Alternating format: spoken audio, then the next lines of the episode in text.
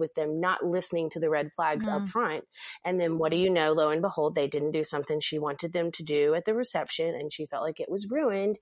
And she came back to complain to me, at which point I'm like, yes, I knew this was going to happen. And I'm, you know, I'm ultimately not responsible for this, but you have to be, you have to listen to those red flags. You can't just brush them off when they're there. I think. Oh, I totally agree. And I think, in, especially also if someone's too good to be true with their pricing, or if you know that to me is a huge red flag. Where you're like, if, like my dad's always like, if it's too, if it's well, if you have to ask the price you can't afford, it's one of my dad's favorite things to say. But also, if it's too good to be true, then it probably is. Obviously, we want to f- think the best of people, but then if they're really cheap, there's maybe there's something off.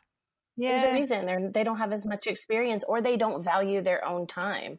You know, for me that that's purely where my price comes from is I know how much time I dedicate to each Yeah. event, um, both in preparation and on site. So if someone doesn't value their own time and their own like product, I think that's the biggest red flag of all.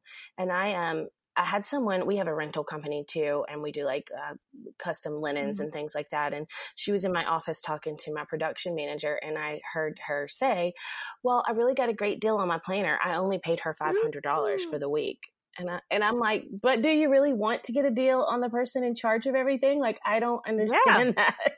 so, so I think you're really, I think you're right on track with that. Like, if it's too good to be true, it, it is. There's a reason. And they're not, they're not as committed to someone that you're paying a larger amount. I mean, I'm not going to miss a wedding if you pay my fee, but if you if you pay a vendor five hundred dollars, what's to say that it will be important to them when it's time to Now, I'm up? a big advocate, as everyone would know, about hiring a planner, a coordinator, someone that is professionally uh, that way inclined to help you out.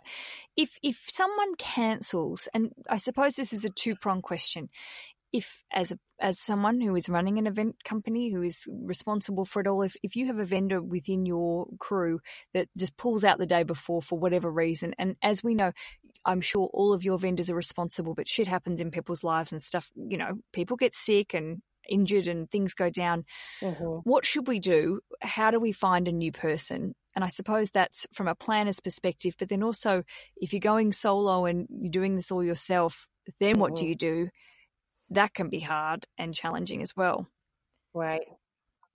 I think that one thing you can do up front when hiring your vendors, again, it's, it's just all in the preparation, is have them write a clause in their contract where if an emergency arises, they will provide a substitute. You know, in the instance of like, let's just say there's a photographer who gets the flu and he legitimately has it. He's very ill. He can't come.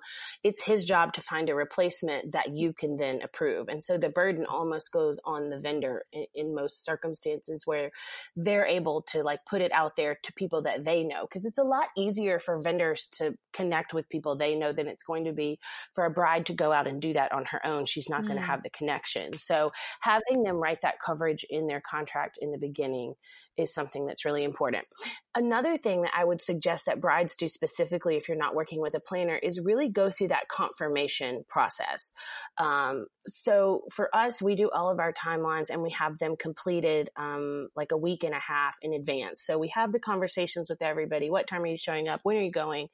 If at any point during those confirmations we start to get like someone not committing, that puts our red flag up. And that actually happened last year with with a second line band where they just were like, oh well, maybe we're gonna call you back and blah. Like it just something was off and we couldn't explain it. And lo and behold, they had booked another event and didn't want to tell us. which- Oh, what jerks.